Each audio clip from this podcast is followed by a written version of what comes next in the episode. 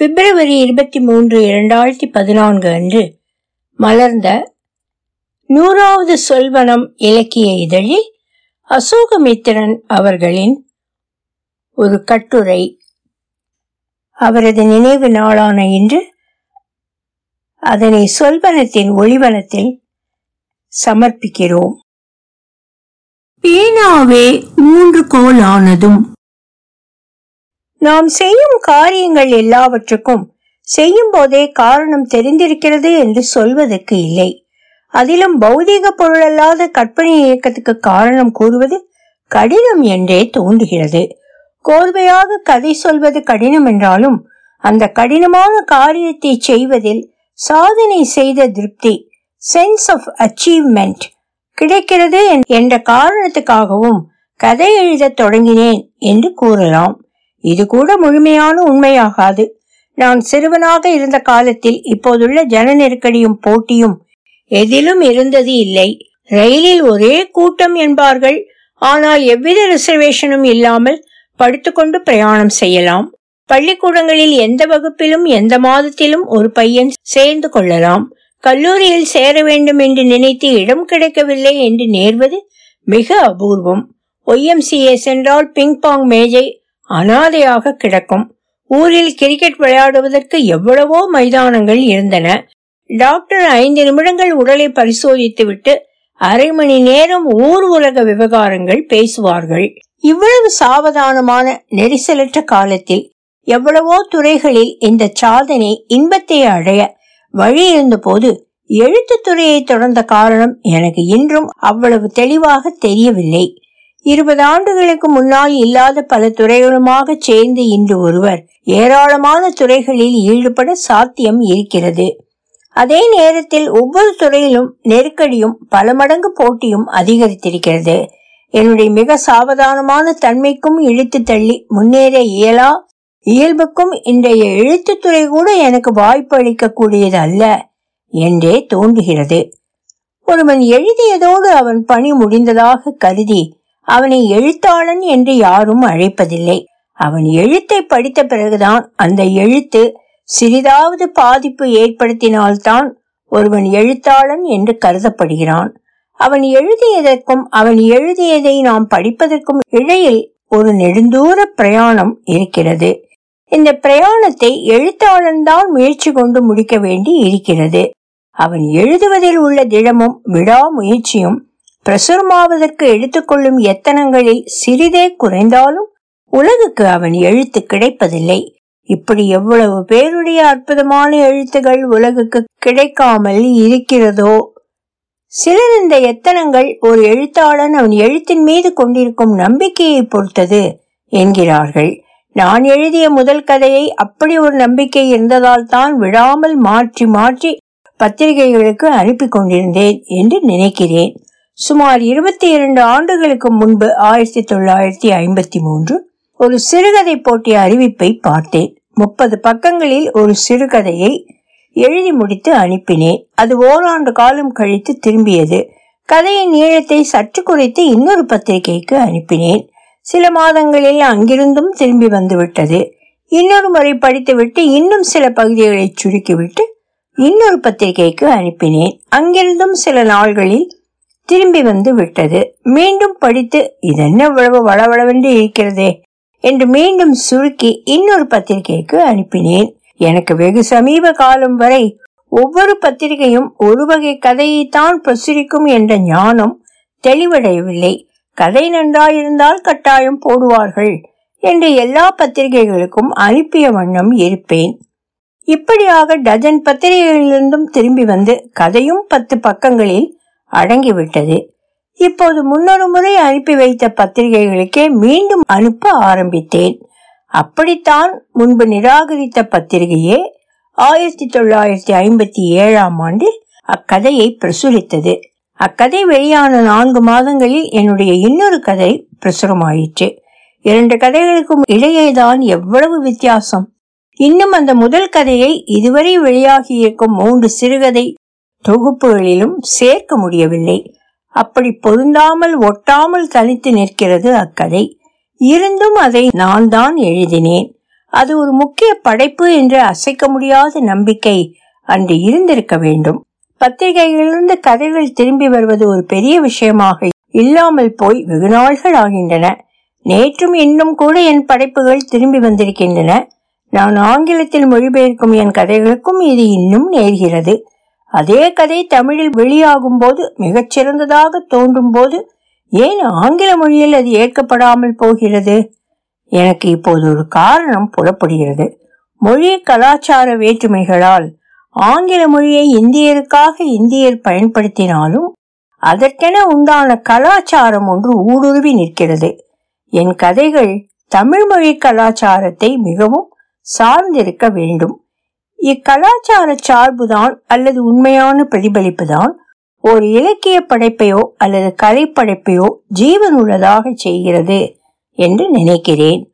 ஒரு குறிப்பிட்ட மொழி எழுத்தாளனுக்கும் வாசகனுக்கும் பொதுவான தளம் அமைக்கிறது என்பதை விட அவர்கள் கலாச்சாரம்தான் இருவருக்கும் ஒரு பலமான தொடர்பையே ஏற்படுத்தி தருகிறது என்று தோன்றுகிறது. அப்படியானால் மொழிபெயர்ப்புகள் வேறு நாடுகளிலிருந்து நம் நாட்டுக்கு வந்திருக்கும் அமர இலக்கியங்களின் கதி என்ன? ஷேக்ஸ்பியர் கதே டால்ஸ்டாய் காமு நாம் இவர்களை மொழிபெயர்ப்பில் படிக்கிறோம். சிறந்த இலக்கிய அனுபவங்கள் பெறுகிறோம்.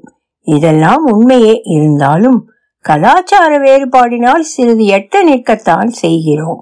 அதே போல ராமாயணம் ரஷ்யாவில் என்னதான் பிரபலமாக இருந்தாலும் ஒரு இந்தியனுக்கு அது தரும் அனுபவம் ஒரு ரஷ்யனின் அனுபவத்திலிருந்து மிகவும் வேறுபட்டு இருந்தே தீரும். ஒரு படைப்பு அதே மொழிக்காரர்களுக்கே வெவ்வேறு அனுபவங்களை ஏற்படுத்தும் போது முற்றிலும் வேறுபட்ட மொழியில் அதன் பாதிப்பு அசலில் இருந்து விலகித்தான் இருக்க முடியும். இலக்கிய அனுபவம் ஓர் அப்ராக்சிமேஷன் இப்படி இலக்கியம் அப்ராக்சிமேஷன் நிலையில் இயங்குவது எனக்கு தவிர்க்க முடியாத சாத்தியமாக இருக்கிறது.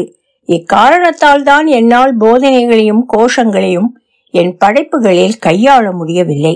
என் முதல் கதை பிரசுரமானதிலிருந்து வருடத்துக்கு இரண்டு அல்லது மூன்று என்கிற விகிதத்தில் கதைகள் வெளிவந்த வண்ணம் இருந்தன.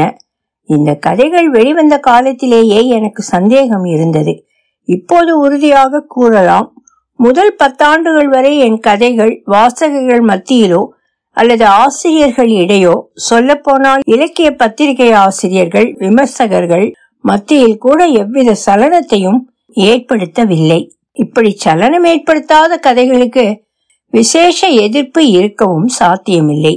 ஆனால் ஏழு எட்டு ஆண்டுகளுக்கு முன்னர் தான் அப்போது எழுதிய கதைகள் முன்பே எழுதிய கதைகள் எல்லாவற்றுக்கும் ஒரு தீவிர பரிசோதனை ஏற்பட்டது. எதிர்ப்பு ஒரு நெகட்டிவ் விதமாக இருந்தது. அதாவது கதை புரியவில்லை இது கதை இல்லை இதெல்லாம் கதையாகுமா? என்று. ஆனால் அத்தகைய கதைகள் இன்று சகஜமாகி விட்டன என்று எழுத ஆரம்பிக்கும் எந்த இளம் எழுத்தாளனும் இப்பாணியைத்தான் முதலில் கையாள்வதை பார்க்க முடிகிறது. இந்த பாணி இதை என் பாணி என்று கூறிக்கொள்ள முடியுமானால் சொல்ல வேண்டியதை நேரடியாக அடைமொழிகளை பயன்படுத்தாமல் ஆசிரியராக சார்பு கொள்ளாமல் எழுத முயற்சி செய்வது. ஆசிரியரே தம் பாத்திரங்கள் எவருடனும் ஒன்றிக்கொள்ளாமல் எழுதுவதின் ஒரு விளைவு வாசகர்களுக்கு அப்படிப்பட்ட ஒன்றிக்கொள்ளுதல் முடியாமல் போவது. பொதுவாக வாசகர்கள் அதுவும் தமிழ்மொழி வாசகர்கள் ஏதேனும் ஒரு பாத்திரத்தில் ஒன்றிக்கொள்வதுதான் ஆரம்ப நாளிலிருந்து பழக்கமாகி இருந்தது. இந்த அம்சம்தான் திரைப்பட நடிகர்கள் பெரும் நட்சத்திரங்களாகவும் பெரும் செல்வாக்கு கொண்டவர்களாகவும் மாறுவதற்கு காரணம். என் கதைகள் இந்த உணர்ச்சிக்கு இடம் கொடுப்பதில்லை. இதனால் பாத்திரங்கள் எவ்வளவு பழகியவர்கள் அல்லது தெரிந்தவர்கள் போல இருந்தாலும் வாசகர்கள் அப்பாத்திரங்களிலிருந்து விலகி இருக்கவே செய்வார்கள். இப்படி விலகி இருப்பதில் பாத்திரம் அல்லது சம்பவம் பற்றி அதிக தகவல்களை அறிய சாத்தியம் உண்டு. தகவல்கள் மூலம் சூழ்நிலையையும் கதையினுடைய துணியையும் தெரிய வைக்கும் உத்தி அப்படி ஒன்றும் புதிதல்ல. அநேகமாக எல்லா நல்ல உரைநடை எழுத்தாளர்களும் வெவ்வேறு அளவுக்கு இதை உபயோகப்படுத்தித்தான் இருக்கிறார்கள். இந்த பத்து பதினைந்து ஆண்டு காலத்தில் புறத்தகவல்கள் கோர்வையை சிறப்பான இலக்கிய ஆயுதமாக பயன்படுத்தி காட்டியவர் ஆலன் ரோக்ரியே சினிமாவில் மிகுந்த ஈடுபாடு கொண்டவர். இன்று சினிமா உலகெங்கும் பரவிய ஒரு தகவல் சாதனமாக இருப்பதால் தான் புறத்தகவல்களை அடுக்கும் உத்தியே உருவாகி உள்ளது என்று தோன்றுகிறது. ஆனால் எனக்கு எழுத வேண்டும் என்ற ஆர்வமூட்டிய எழுத்தாளர் சினிமா கண்டுபிடிப்பதற்கு முன்னரே எழுதியுள்ள சார்ல்ஸ் டிக்கன்ஸ் தான். டிக்கன்ஸ் படைப்புகளில் உள்ள அகண்ட பார்வைதான் என்னையும் என்னை சுற்றி அகண்டு பார்க்க தூண்டியது என்று நினைக்கிறேன். இதனால் தானோ என்னவோ இரண்டு மூன்று பக்கங்களில் கதை எழுதினால் கூட அதில் நிறைய பாத்திரங்கள் வந்து விடுகிறார்கள். இருந்தும் என் கதைகள் அநேகமாக எல்லாவற்றிலும் முக்கிய பாத்திரம் என்று தனித்து பார்க்கக்கூடியது ஒன்று இருந்தே தீரும். இன்று சுமார் அறுபது எழுபது கதைகள் எழுதிய பிறகு யோசித்து பார்த்தால் இதில் பாதிக்கு மேல் பெண்பாளராக இருந்திருக்கிறார்கள். சிறு பெண்கள் பருவ பெண்கள் குழந்தை குட்டிகளுடன் குடும்ப தலைவியாக உள்ள பெண்மணிகள் கிழவிகள் எல்லோரும் இருந்திருக்கிறார்கள். அதே போல ஆண் பாத்திரங்களும் சின்ன பையனிலிருந்து சாவை எதிர்நோக்கி இருக்கும் கிழவன் வரை இருந்திருக்கிறார்கள். படித்தவர்கள் படிக்காதவர்கள் ஏழைகள் பணக்காரர்கள் எல்லோரும் இருந்திருக்கிறார்கள். பணக்காரர்கள் சிறிது குறைவு. நான் எழுதிய கதைகளில் பல எனக்கு மிகவும் பிடித்தமானவை. பார்க்க போனால் ஒவ்வொரு கதை எழுதும் போதும் ஒரு ஆர்வமிக்க வாசகனுக்குரிய மனநிலைதான் எனக்கு இருந்திருக்கிறது. என் கதைகள் எனக்கே பல புது கண்டுபிடிப்புகளாக இருந்திருக்கின்றன. எனக்கே திகிலூட்டும் கண்டுபிடிப்புகளாக சில கதைகள் அமைந்தன. அவை இன்னும் சில நாள்கள் பிரயாணம் முதலிய கதைகள். ஒரு விதத்தில் பார்த்தால் இவை ஒரே பிரச்சனைக்கான பல பிரதிபலிப்புகளாக தோன்றுகின்றன. எது சத்தியம் எது உண்மை எது சாசுவதம் என்பதே அப்பிரச்சனை அல்லது கேள்வி. புறத்தகவல்கள் நிரம்பிய கதைகளாக இருப்பதால் தற்கால சமூகமும் சூழ்நிலையும் என் கதைகளில் நிறையவே இருக்கின்றன. தனிமனித மனப்போக்கின் விபரீதங்களுடன் சமூக சமுதாய அமைப்புகள் மனிதன் மீது செலுத்தும் பாதிப்பும் ஆளுமையும் நிறையவே பிரதிபலிக்கப்பட்டிருக்கின்றன. கூடுமான வரையில் நடுநிலை பிறழாமல் இவை சித்தரிக்கப்பட்டிருக்கின்றன.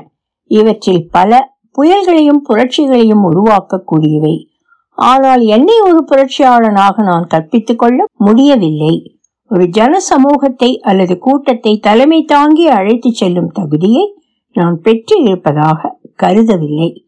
இதை நான் அடக்கம் காரணமாக சொல்கிறேன் என்றில்லை. உண்மை நிலையே அதுதான். நான் உலகத்தை விமர்சித்து எழுதினாலும் தனிமையில்தான் எழுத பயிற்சி மேற்கொண்டவன். எந்த அளவுக்கு நான் பிறர் தலைவிதியை நிர்ணயிக்க முற்படலாம் என்பது பற்றி எனக்கு சந்தேகம் இருக்கிறது. ஒருவன் ஒரு காரியத்தை ஒழுங்காக செய்தால் போதாதா?